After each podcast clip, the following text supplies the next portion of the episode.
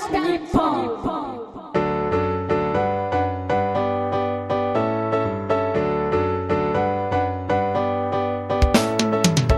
あ、今日も始まりました。皆様の団地欲を満たすラジオ、オール団地日本です。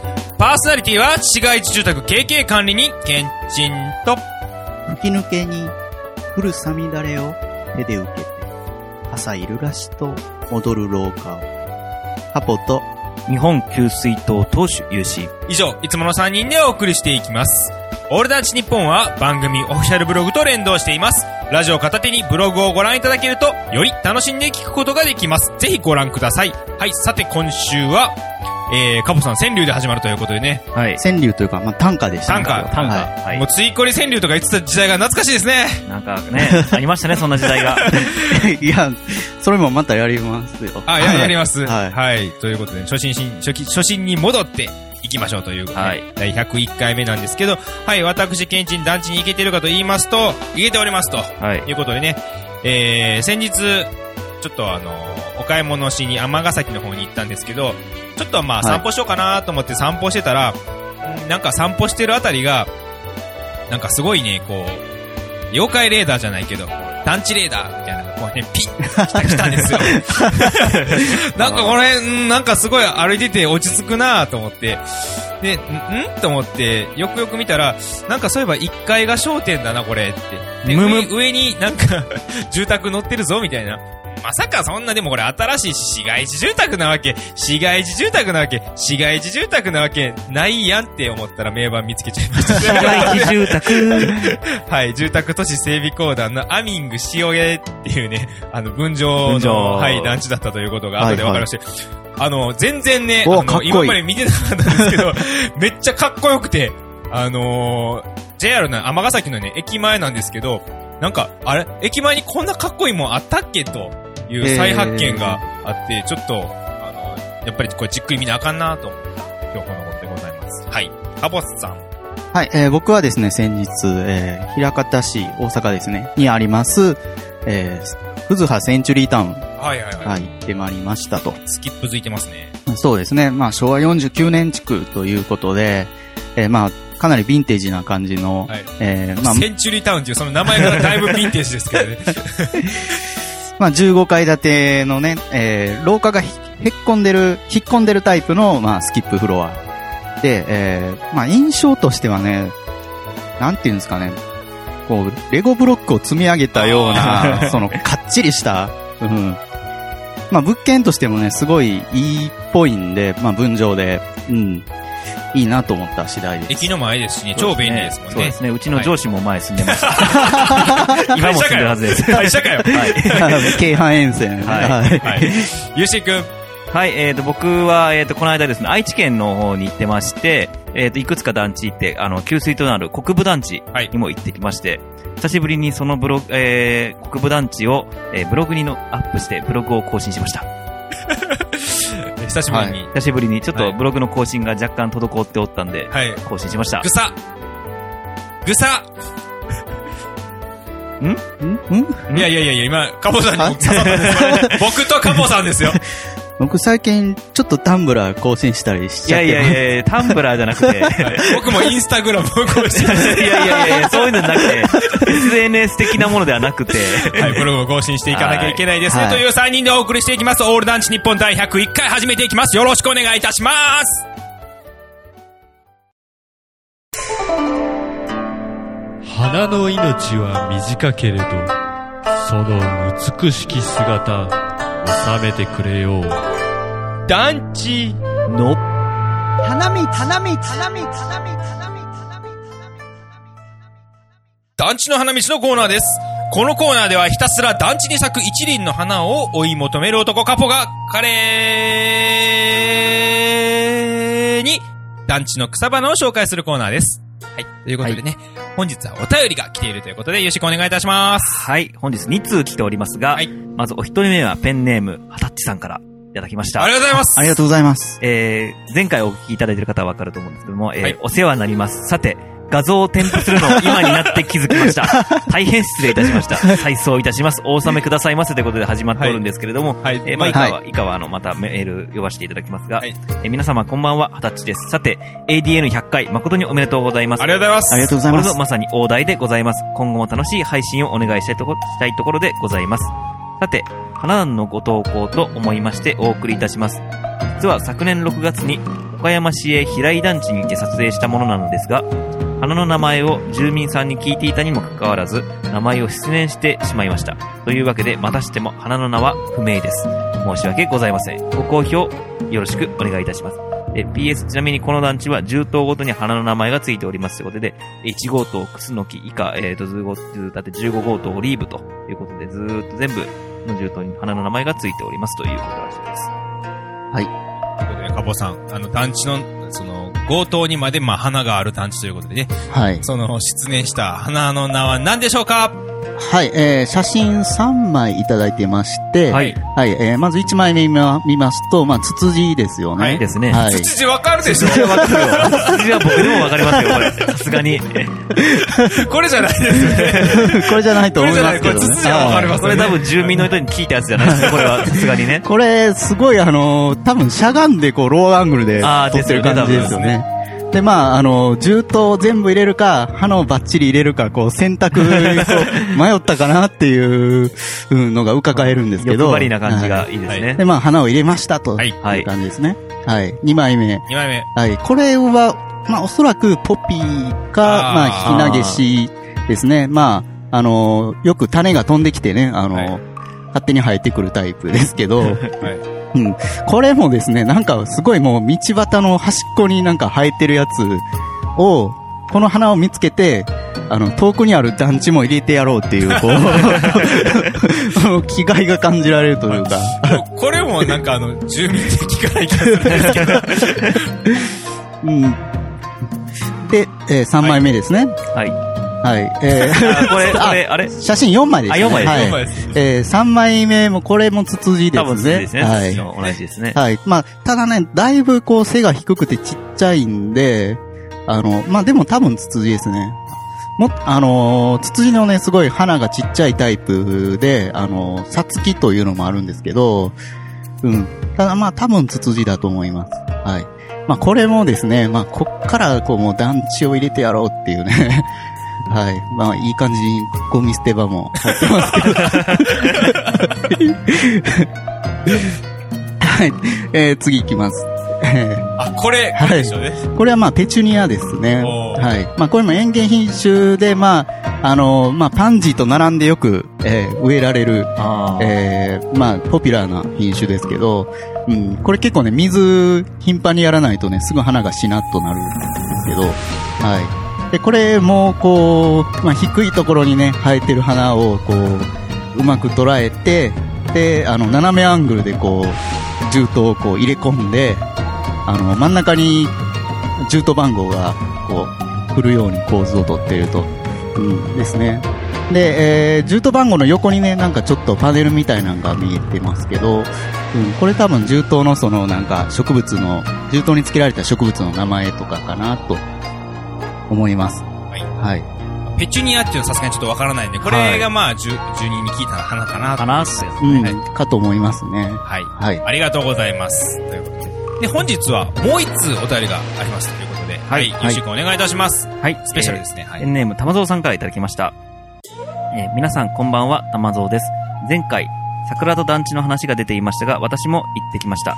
今年はちょっと頑張って、新金岡団地、桃山団地、桃山南団地、関月橋団地、三部坊城団地、酒津第二団地、大開団地、千鳥橋団地、八重の里、市街地住宅、富尾団地、芦屋浜団地、芦屋浜市営、芦屋浜団地、京都市営東陵住宅、西宮市営第一甲子園住宅、浜甲子園団地に行ってきました。行き過ぎやろ もう頑張りすぎです一よ。番感動したのは西宮市営第一甲子園住宅と満開の桜の巨木と昭和20年代の重刀のコラボです。また、京都市営東陵住宅のスターハウスと桜も可愛かったです。はい。芦屋浜団地は桜の木は少ないのですが、芽吹き始めた団地内の緑と控えめな桜の対比が気に入っています。あと、昨年もみじを見に行って素晴らしかった三部坊城団地の桜もなかなかでした。はい。皆さんの、えーおすすめの桜の綺麗な団地もぜひ教えてくださいと。すごいですね。すごいですねはい。関西の団地好きで、この春一番団地行ってはるぐらいじゃないですか。そうですねもうあの、もうジュゲムジュゲムみたいな感じでしたけど、下噛みそうでしたけど、はい。はい、えー、いただいたお写真ですが、まあ、すべて素晴らしいですよね、はいこれ。えー、芦屋浜団地ですね。ははいい、上から、えー、撮ってますけど、そうですね。まあ、これ見てね、やっぱ思うのは、あの、芦屋浜団地って、あのーまあ、結構植栽も見事なんですよね。で、あの、植栽の配置がやっぱり、あの、美しいなっていうふうに、えー思いました。うん。というところですけど、うん、やっぱりね、なんか昼間に芦屋浜団地行くと、やっぱり、上に登って撮りたいなって。で、えーもう一つ、次ですが、これ。えー東陵団地ですね。はい。これね、東陵団地を、あの、こっから撮るってすごいなって僕は思ったんですけど、いろいろ。はい、あまり、はいまあ、あまり、こう、言いにくい部分ではあるんですけどね。はいはい。で、まあ写真としてはですね、はいあの、まあスターハウスにちょうど囲まれるようにして、こう、一本ポツンとある桜の木。はい、素晴らしいですうん、ね。これはすごくシンボリックに捉えられててですね。で、えー右上に給水塔があり、そうですね。はい。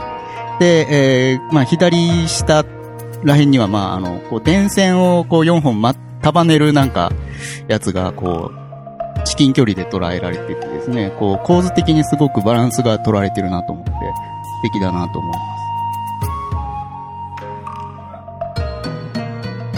はい。支援住はい、宅。実行支援住宅。これすごいですよね。あのーさすが20年代っていうか、はい正確ですね。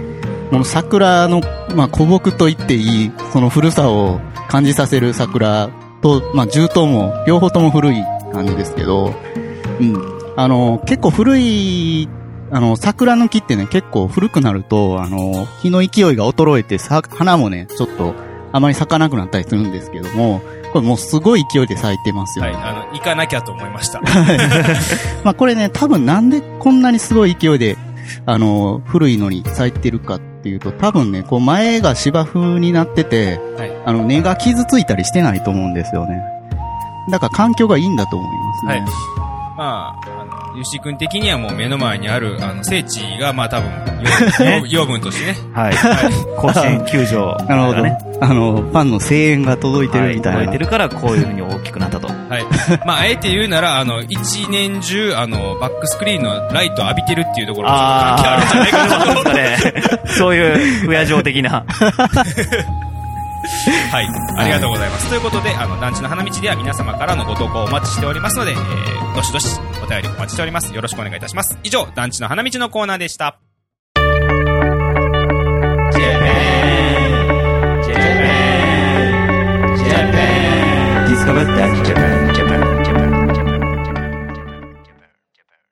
ディスカバー団地ジャパンのコーナーです。このコーナーでは日本全国47都道府県の団地について語り尽くすコーナーです。はい。本はい日のディスカバー団地ジャパンは、せーの、茨城県ということでね、茨城でございます。はい。はい。関西から結構馴染みがあまりないといえばないのでね。そうですね。はい。はい。あの、茨城といえば、うん僕は納豆って感じかな。はい。よし君どう？僕も納豆。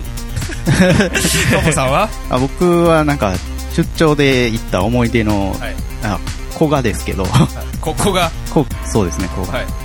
うん、それぐらいしかイメージなかったんですけど、町の名前や。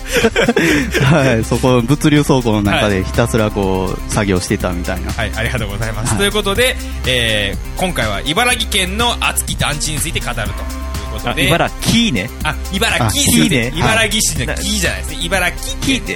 はい。はい。怒られそうです。怒られる茨城県。はい。はいはい。で、私、県人の茨城県。一押しの団地、それは、数えきれないほどの昭和20年代の団地。ああのーね今回ね、あのー茨城県営のこう、サイトを見て、びっくりしました。あ。はい。何この昭和20年代ばっかりっていう。そうそうそう、あるんですね、はい結構ね。はいあってまたね、これバリエーション豊かでね、この、オーソドックスな、あの、この、よくある、51C っていうんですかね、なんかよく見見たことのある20年代のやつから、あの、3階建てのなんかめっちゃかっこいい、あこういう、はい。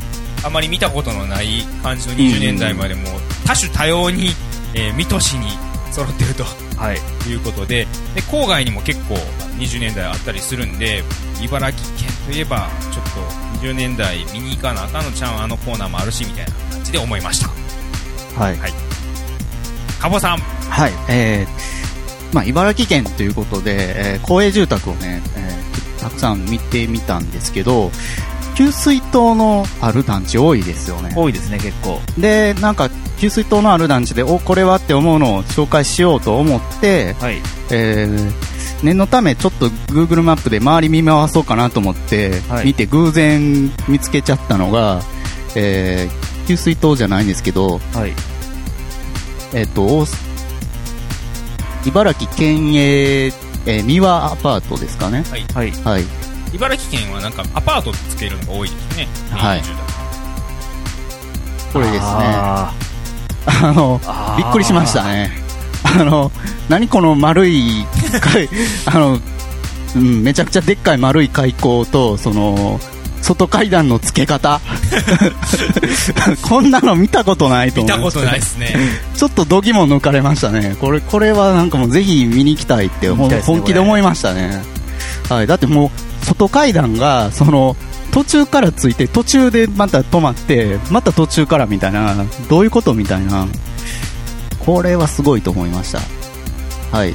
これ結構あの、有名ななんか建築家サイトあ、まあそうでしょうね、こうれ。ん。逆にそうでもないとこんな企画通らないでしょ普通の神経ではこれにしないですよね。ぶっ飛んでますもん。褒め褒めてます、褒めてます。はい。かっこいい。かっこいい。はい。じゃあ最後、ゆうしくん。はい、えっ、と、カボさんが紹紹介された団地のすぐ近くにあるんですけども、えー茨城県営桜ヶ丘アパート桜ヶ丘。とはいいうところで、まあ、住棟配置がこんな感じで、まだもう住棟配置がすでにちょっとかなり変わってるんですけどはいも、おーおー。こうなんかジグザグというのでそうですねなってまして、で、ここの、もちろん給水塔がある団地なんですけども、はい給水塔がこれということです。うおーめっちゃかっこいいんですよ、はいはいこれ金属めっちゃかっこいいで。すよね。これは見に行きたいですよね。この、なんか、なん、なんでしょう、銅銅板を貼り合わせたような形で、うんメタリックやね。メタリック、めっちゃピッカピカの、メタリックかつすごい形をね。すごい、で、め、なんか、新品みたいですよ、これもう。なんか昭和57年で、僕昭和と、57年なんこれ。僕と同い同い年なんですよ。いや彼、すごいやん。この給水塔まさにゆうしくんやん。でもピカピカ よくわかんないですけどもぼまさに僕なんかどうかはよくわかんないですけどめっちゃピカピカなんですよなんか、なんかシンボリックな感じだね。いいですよねこれなんか茨城県ってその給水塔ある団地多くてしかも給水塔のバリエーションも結構ある感じがしましたけどす,、ごいなと思ってぜひ行きたいですはい。茨城県、ちょっと近い間に、近いうちにね、行かなきゃいけないはい感じですね。はい。ありがとうございます。ということで、えー、今回は茨城県なんですが、じゃあ次回の団地はどこじゃろか？Ready? Go! ストップせーの。山口県はい。は飛びましたおね。だいぶ振り幅いきましたね なんかあのー、桃太郎電鉄でこう、リニアカードが出た感じ。サイコロめっちゃ振ったみたいな行き過ぎやろ、目的地行き過ぎてるぜ、みたいな感じですね。はい、ということで、えー次回のディスカバー団地ジャパンは山口県を紹介したいと思います。お楽しみに。団地の金言団地の金言のコーナーです。このコーナーでは、資料男、ゆうしくん秘蔵の資料を紐解くコーナーです。はい、本日の資料は何じゃろか、ゆうしくん。はい、えー久しぶりに、えーご紹介します、えー大阪府建築部えー住宅建設課が、えー発行しました、不営住宅の歩みという資料からご紹介したいと思います。はい。それでは座談会、えーの記事からご紹介いたします、今回は。えー座談会で金井さんという方がまず最初に発言をされております。はじめはね、略図を書きながら研究会で銃刀を道路に平行にするか、あるいは道路に対して直角にするかという議論があったんですけれども、あそこの敷地の形状はかなり道路に沿って細長く、間口の広い敷地でしてね、道路に沿って直角に並べると非常に不効率になるわけですね。2頭になって輪頭間隔を相当取らないかんことがあって、結果的に道路に平行配置することになったんですね。それは今までの中層住宅の発想だったんですね。道路に対して平行にして、そして道路からの街並み景観として住棟を考えるという意味でやったところが、もともと新御堂筋がない時代の話ですからね、できてからあれだけの騒音が出てきた。えー、それに対して原田さん。えー当時はそうでしたね。不営住宅で高層第1号が新御堂筋に面するということで、我々非常に意気込んだんですね。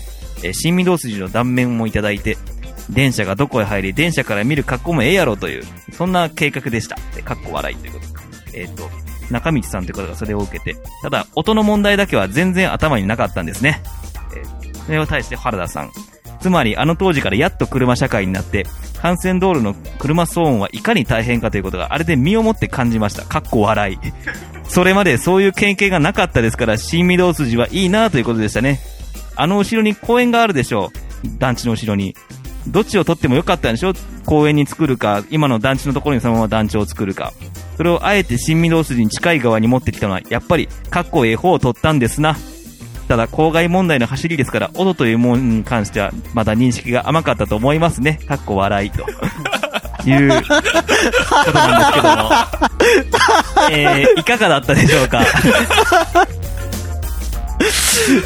それね、あの、素手出してきて切れるよ。この座談会、昭和60年なので、まだバリバリ、あの、この、えー、ですね、団地あるんですよ。この団地ちなみに、えーっとですね、えー東三国高層住宅という団地なんですけれども、はい。はい。もう今はちょっとね、あの、亡くなってしまったんですけれども。もうつい先日やん。つい先日亡くなったんですけども、えー、かっこ笑い用のね、笑いの溢れる座談会はと、とても結構なんですけども、あの、頭になかったとかですね、一応、口では反省の弁ですけど、笑ってますからね、この人たち。あの、はっはーって感じでしょうね、あれ、それ。まあ、まあ、その新御堂筋というそのでっかい道路とその電車がね、走ってるところにこう並行してあったら、電車からとか車から、その高層住宅がバーっと見えて、かっこいいと。いうことでやったけども。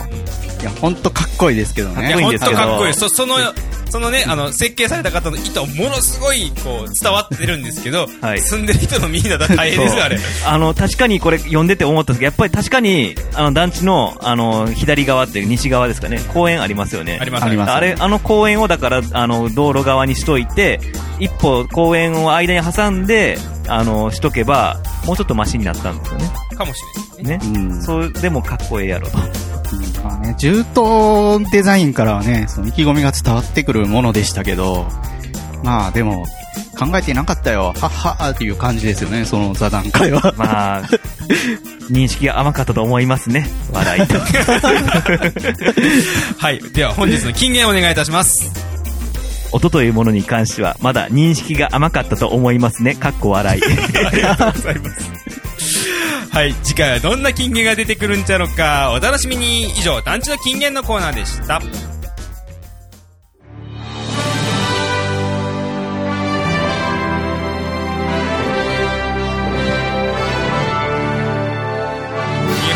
住宅砲弾。日本住宅砲弾のコーナーです。このコーナーでは、オール団地日本パーソナリティ3人が、それぞれの団地化について、あだこだ、話し合うコーナーです。はい、ということでね、えー、本日の日本住宅砲弾では、えー、投稿がありますということで、えー、ハボさんお願いいたします。はい。えーっとですね。前々回ですかね。あのーえっと、ディスカバ団地ジャパンで青森県の会がありまして、はい。はいまあ、その時に、えーっと、弘前市営青葉アパートはいはいはい。を、あの、まあ、僕は追コリとして、まあ、紹介したんですけども、はいえーそれに関してですね、えーあの、オール A の、えー、竹さんよりですね、あの竹さんはい、はい。えーツイッターでリプライをいただきましたと。はいはい。えーリプライ、え4つに分けていただいたので、それをまず全部読みます。えーこの弘前市営青葉アパートは、えー中央に階段がある H 型で、えー10個が半階分のスキップフロアになっていて、それを2つくっつけたものだと思います。えー2つの H に囲まれた内側に、えー廊下があるかどうか、えー Google マップでは不明確ですが、より鮮明な Yahoo 地図の航空写真では、えー廊下がないように見えます。だとすると、ついこりではありません。えー範囲の半分の高さで10個がずれたデザインは、三菱化学大畑社宅、えーこれ福岡県北九州市にあります。えーオール A にも載っています。えーや、えー旧、えー日本中炭鉱第二緑が緑が丘社宅、えー福岡県恩賀町にあります。えーこれもオール A にあります。で、えー見たことがあります。えー青葉アパートはなぜこんな変則的デザインなのか、えー多分普通の板板板状銃刀を設計者が敬遠して、えー外観に変化をつけたかったのだと推測します。というリプライをいただきましたと。えーまあ、えーご指摘いただいたポイントとして、えーまあ、二つあると思うんですけども、えー一つは、えースキップフロアであるということなんですけども、えーまあ、普通ね、僕らが、えー認識しているスキップフロアって、あの、廊下が、廊下の設置階がこう、飛んでるというものなんですけども、まあ、オール A のサイトによりますとですね、えースキップフロアという建築用語としては、まあ、二つのタイプが実はあってですね。で、えーまあ、もう一つの方は、えっと、その床の位置がですね、えまあ、微妙に高さがずれていると、まあ、そういった手法のこともスキップフロアというそうです。はい。で、まあ、それがですね、えー今回の青葉アパートはそれだろうということですね。で、えーまあ、似たようなものとして、えーオール A で紹介されてます、三菱化学大畑社宅。えー今写真ちょっとこう、サイト出してますけども、まあ、確かに半回分ずつそうですね。ずずれてますすね。はい。で、青葉アパートもまあ似たような形だったと思います。で、もう一個の方ですけど、えー、日本中炭鉱の方ですね。こっちもそうですね。ということで、まあ、えー、似たような例ということで、まあ、かなりレアらしいですけど、はい。えー、こういったものをご紹介いただきましたと。それからですね、えー、もう一点ですけど、えー、これは追こりでは、これというか、えー、青葉アパートの方ですね。はい。は、えー、追こりではないのではというお話ですね。で、えーっと、そう、か、えー、竹さんのリプライでは、中央に階段がある H 型で、えーというふうに書いてありまして、どういうことかなと言いますとですね、えー、これヤフー地図で、えー見た航空写真なんですけど、青葉パートの航空写真。これ見ると、えー真ん中に吹き抜けは、まあ、あるんですけども、実は、えっ、と、まあ、真ん中、まあ、吹き抜けの、えー両サイドですね、北側と南側に階段室があってですね、で、えー H 字型銃刀を、えー縦に並べた、並べてくっつけたものではないかというお話です。うん、なるほどと思いましたね。で、その場合だと、吹き抜けはあるんですけど、吹き抜けに面する廊下はないということになるんですね。で、えーストリートビューで妻側を見ますとですね、こうなっていて、えーまあ、この妻側の部分、階段室らしきものが見えますよね。はい。で、まあ、普通これだけ見ると、なんか、吹き抜けの方に廊下があるかどうかちょっとわかんないんですけど、よく見るとですね、1階部分に、あの、1階の重庫の玄関のドアがあるんですね。で、これがもう階段室をこう、バチッと挟むような形で、階段室のそばにあるんですね。ということはですね、えー階段室を、その重庫が、えーの玄関が、まあ、2個挟むような形である。ということになって、そうするとやっぱり、えー、竹さんのおっしゃる通り、中央に、えー階段室を持ってきてある H 字型銃刀、うん、それをまあ2個並べたものだろうっていうことが、つまり吹き抜けには廊下ないだろうなと。ここに玄関があるってことは、うん、まあ奥には、そうですね、ここに玄関があるってことは廊下はちょっとなさそうだなっていうのが、まあ推測できるかなと思います。ということは、ついこれじゃないと。うん、おそらくついこれじゃないと思いますね。はい。ね。ありがとうございます。難しかったですね、うん君。いや、まあでもいろいろ言ってますけど、はい行けばわかる。結局そうまあ、ですね。え、え、いや、なんか、はいついこれじゃ、はいついこれじゃないなら、もう、じゃあ、カポさん言ってください。お願いしえ、ます。は、は、はい。続きましての話題でございますが、えー、私気づきました、今回。はい。ディスカバー団地ジャパンで、今回、茨城県を調べて、はい。はい。はっと気づいたんです。なんすか？えっとね、まあ、昭和20年代の団地が多いということで、今回私紹介したんですけど、はい。はい。茨城県に昭和20年代の団地が多い。水戸に多い。はい。はい。あれ？と思って。なんすか？水戸って、はい。徳川御三家やったよね。はい。はいそうですけど。はいで、今まで昭和20年代の団地どこ多かったかなーって考えて、名古屋？うん。はい。水戸？はい。和歌山。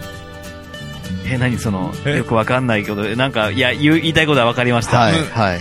ご徳川御三家。徳川御三家のところには20年代の団地が多い説。違う。え？違うね。そっからさらに進んで。はい城下町には昭和20年代の団地多い説。あー。あー。ううんん。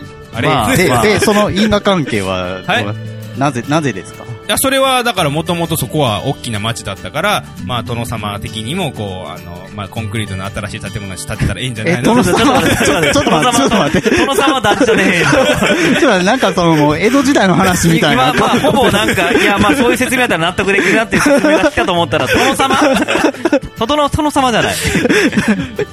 団地建てろーいって。いやいやいや、だって、この間、金言で紹介したじゃないですか。安倍、安倍美吉さんいう人がなんか、コンクリートをなんか、新中軍に頼んで取ってきたとか、いう話やったじゃないですか、黎明期の。ほら、こう、ピラミッド建てろーみたいなそんな話じゃない。そんな、そんな、そんな、もう、GHQ とかおった。まあでも、あの、その、城下町っていうのがもともと古くからのね、はいあの、大きな町だったということでね、結構城下町で探したら、あの、昭和20年代の香ばしいやつ出てくるんちゃうかなと思おって、他にも、うんあの、今まで、あの、よくあったって言ったら、まあ、浜松。はい。これも徳川様がいたところ。で、静岡、はい。あ駿府ですね、これ。はい。岐阜。はい。は。はいもう、昭和20年代の団地となんか、お城は繋がってくる感じ。彦根とか。うんあれまあ、でみんなんとな函く、館とか。たまたまのような気がするけど。はい、ちょっとじゃあそこの因果関係調べてみるよはい。ありがとうございます。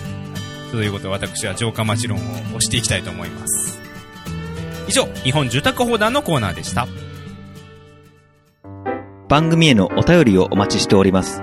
各コーナーへの投稿、また番組への感想などなど何でも結構ですのでお送りください。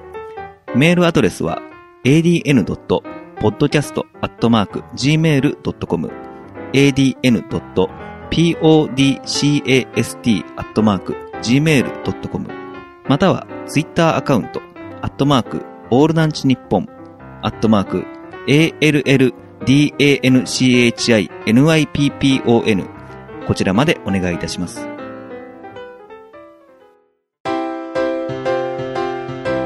いかがでしたでしょうか？オール団地日本第101回でしたはい。はい。はいということでね、エンディングのコーナーでは、まあ、いつも通り、えー、ゆうしくんのツッコミ名盤を紹介したいと思います。では、ゆうしくん、本日の名盤は何じゃろか？はい、えー、京都にございます、講談、小黒須北団地はいの名馬でございます。えー、小黒須北団地の名盤。はい、来ましたね、これ。はい。はい。えー、私、ケンチン、これを見て思ったこと。はい。はい。小黒須北線、お、あ小黒須北団地、バリさんだね。あー。あーなるほどなるほどね。なるほどはいもう、うんアンテナビンビンって感じで。バリさんね。はい。久しぶりに聞いた。もうほぼ死後ですけど。はい、カボさん。はい。これね、なんか、小栗須北団地って書いてある棒と、はい。この横のやつはオブジェで、名盤じゃないんじゃないかなって思うんですけど。え？いや、それも含めての定番でしょ。この、実は名盤本体、これ、いやいや書いてあるバやつリさんオブジェ。明らかに関係ある感じであるじゃないですか。なんかその、あ、間開けてあるのがなんか気になるんですじゃあこれ、ね。名盤はただの棒説？ただの棒。ひどい。あ最後、ゆうしくん。あ、はい。えー、っとですね、み、一番短いやつになんで書いたのかなっていう、一番目立たせたい、伝えたいことは、小黒須北団地であるということであるんだったら、一番長いやつに書いたらよかったんじゃないのっていう思ってたんですけど、はいそもそも、この一番短いやつが名盤だという観点が来たので、ちょっと今動揺しております。これ全体が名盤という発想で思ってたんで、一番長いやつに書いたらええんちゃうかなと思ったんですけど、はい。短い方ね。うんそうか。現地に見に行きゃわかる。はい。行けばわかるさ見ても一緒でしょ。一緒ですよ。釣りこりもわかる。名盤もわかる。みんな現地に行こう。なんか押し切られたけど。いかがでしたでしょうか？オールダンチ日本第101回でした。パーソナリティは市街地住宅経営管理人ケンチンと、南高の団地とついこりの管理人カポと、日本給水塔当主 UC。以上、いつもの3人でお送りしてきました。また次回も聞い聞いてくださいね。さよなら